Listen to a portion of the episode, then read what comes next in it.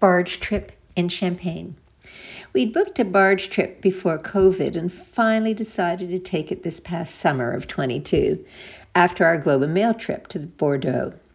A little crazy it seemed, but we were already in France and just needed to fly from Bordeaux to Paris to meet up with the barge people at a small hotel called the Madison. It was a lovely sunny day, and we arrived early and decided to have lunch at a small cafe around the corner, sitting outside and watching the parade of people. We had quiche and then headed back to the hotel to meet up with all the other folks on the trip. There were only seven people booked for this trip, including ourselves and six crew. We took a van to the barge called C'est Vie. And by the time we got there, we learned new names and got to know a bit about new people. I think most people take barge trips with their friends, so this was an adventure, and at a week max, we just had to get along, and we did. Unfortunately, the woman owner who I'd been corresponding with about our trip, Deb, had just broken her ankle and couldn't come. So the touring was left to her delightful husband, Olivier. There was also an excellent chef aboard, and we could not go hungry. In fact, the food was incredible with excellent wines to match, great cheeses every day, all different. Our cabin was large, a bit old fashioned, but comfortable and clean. It was very purple, however, but we got used to that. We were greeted with champagne and goodies and freshened up for dinner and started to get to know the other five passengers. There were two couples and one solo passenger, a doctor, Paul, who had been treated to the trip by one of his patients. His wife couldn't join him. The thing about a barge trip is its ease of travel for the passengers, that is. You float along silently, sharing the canals and rivers with swans and ducks, and it is almost like a floating cottage. The deck had comfortable lawn chairs, and everyone had a view. From time to time, we went through locks and we stopped. Was easy to get off and wander into a nearby town. Take a hike or a ride, or just walk from lock to lock and meet the barge. Drinks were always available. And as I mentioned earlier, the food was delicious. The problem of excess loomed, but then we were in France. We met at Chateau Thierry, where the barge was docked, a charming area which was nestled in the champagne producing slopes. The next day we left from there to visit World War I battlefield and cemetery of Belleau Wood. We had visited Vimy years before and thought we had maybe had enough of World War I and death, but in fact, we were mesmerized by the graves and the sadness of it all and the waste of it all. Checking out the graves of 18 year olds, mostly with crosses, but some with Jewish stars, and the names made it all very real. We watched as the flag was lowered in a semi formal ceremony and allowed some tears to flow. After that visit, we relaxed on the deck, cruised through villages and the countryside on the River Marne, Dinner on board, delicious with hen and much conversation. Turns out two of the guests had their guitars, and one of the crew also played. I had my voice, so we made some music together. Paul, the doctor, was learning the instrument. Ron was very good, and the crew member fine. Champagne before dinner was a precursor to our next day's visit to the famed Moët Chandon champagne house in Épernay. I'd visited many years before, about 40, and had memories of a garden. They were pretty good, as it turns out. We sampled a few different vintages and were treated very well. And if you've been following my blog over the years, you will know that I adore champagne. Back on board, we had a wonderful dinner once again, enjoying terrific service by the staff and visits from the chef, JP. Every meal was special, and I'm glad that I took photos. We were all getting along, learning about each other's families, but frankly, much of what I learned went into the computer of my brain, was sorted into categories of importance, and deleted. All very interesting at the time, but we felt we would never see any of our fellow passengers again. Glad I have the pictures, though.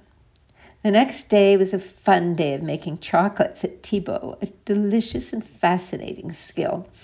We made some to take as gifts and ate quite a bit. Then we cruised on the Canal Lateral of the Marne and looked forward to a very special evening and dinner at the famous two Michelin starred restaurant, Les Crayères, in Reims. I dressed up for the evening and totally enjoyed the splendid atmosphere of the famed restaurant. We sat at a round table. And we were served splendidly, many courses, wines as well, and then wandered on the grounds before a long drive home, snoozing as we went. Nice to have a van driver.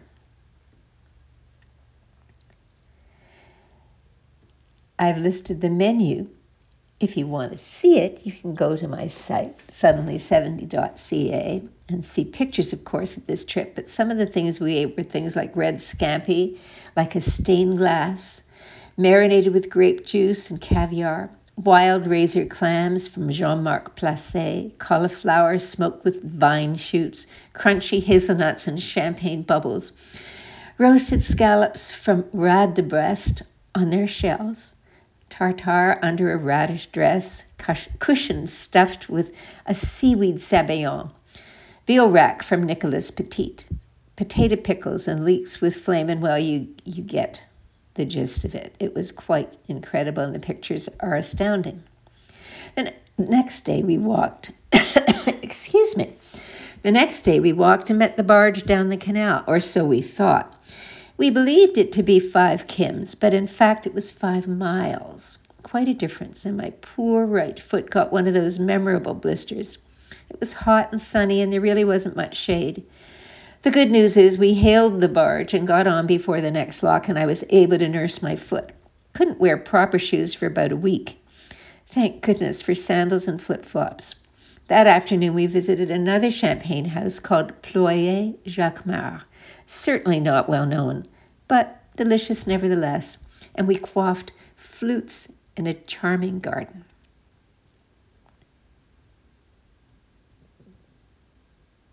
When you hear the nothing, that's because I'm scrolling through pictures and it takes me a little bit of time. The following day proved to be very expensive. We went on a tour of the Reims Cathedral, larger even than Notre Dame in Paris and very impressive. We wandered the downtown core and planned to get some cash from an ATM, gratuities for the crew. Friday late afternoon, we put in our card at Bank Kolb, and our card went in, but no money came out. The bank was open, and we went in and explained, and I checked my balance in my account in Toronto, and indeed, the money had been extracted. No one cared even when we suggested that they tally their daily amount in the ATM and verify that indeed there would be an overage. But would they do this? Absolutely not. And after many emails in both French and English, my dear friend in French conversation did the French part, nothing. Then I tweeted and sent a messenger note and called the bank fraudsters. Some response, but no money. At one point, our bank manager also communicated and said it was simple to tally the end receipts we lost 300 euros. They also responded that they were not responsible for ATM, which is managed by another company.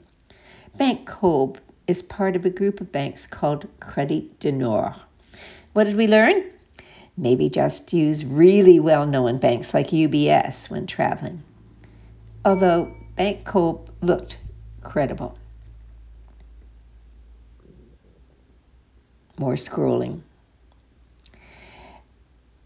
back to the barge for a celebratory celebratory dinner. I'm going to start that sentence again. Back to the barge for a final celebratory dinner that was excellent.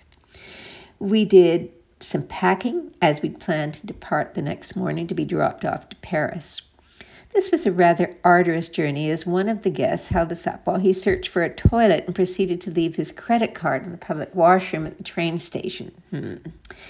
We were dropped off at our hotel, the Aubusson, a charmer with a swimming pool and air conditioning, as it had gotten very hot in Paris. We dropped our bags with the original intention of doing some shopping, but at 100 degrees Fahrenheit, we lost ambition after our lunch in a quirky Thai restaurant near the hotel. Dinner was organized previously to meet up with our dear friends Laurent and Marie Caroline de Saulieu at their Paris apartment. Laurent had lived with us when he was 18, and we had also visited with them when we went to Vimy. Now, Laurent was a proud grandfather of the most beautiful child in the world, his description. Sadly, both of his parents had died within six months of each other. I'd written about singing with his mother Chantal at their chateau in the Pas de Calais in my Vimy blog. She was a delightful, charming, and beautiful petite woman. Laurent found it hard to talk about her. Instead of staying in their cool apartment, no AC, just thick old walls, we walked to their favorite seafood brasserie about 10 minutes away. It was still hot, and the restaurant had no AC, just windows open to the massive heat. The last time I was that hot was in Cambodia. Nevertheless, the food was wonderful, and we enjoyed our conversation. The hotel offered a sumptuous buffet in the morning, after which we caught a taxi to the airport and headed home. Oh, and our French conversation classes worked as neither Laurent nor Marie Caroline spoke much English.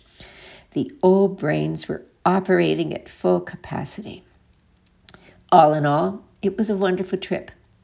I wouldn't do a barge vacation again unless I went with friends, but this was peaceful and delightful, and I would highly recommend C'est la vie barge. More to come about our busy summer in Toronto, Stratford, and Prince Edward County. Cheers, Ricky.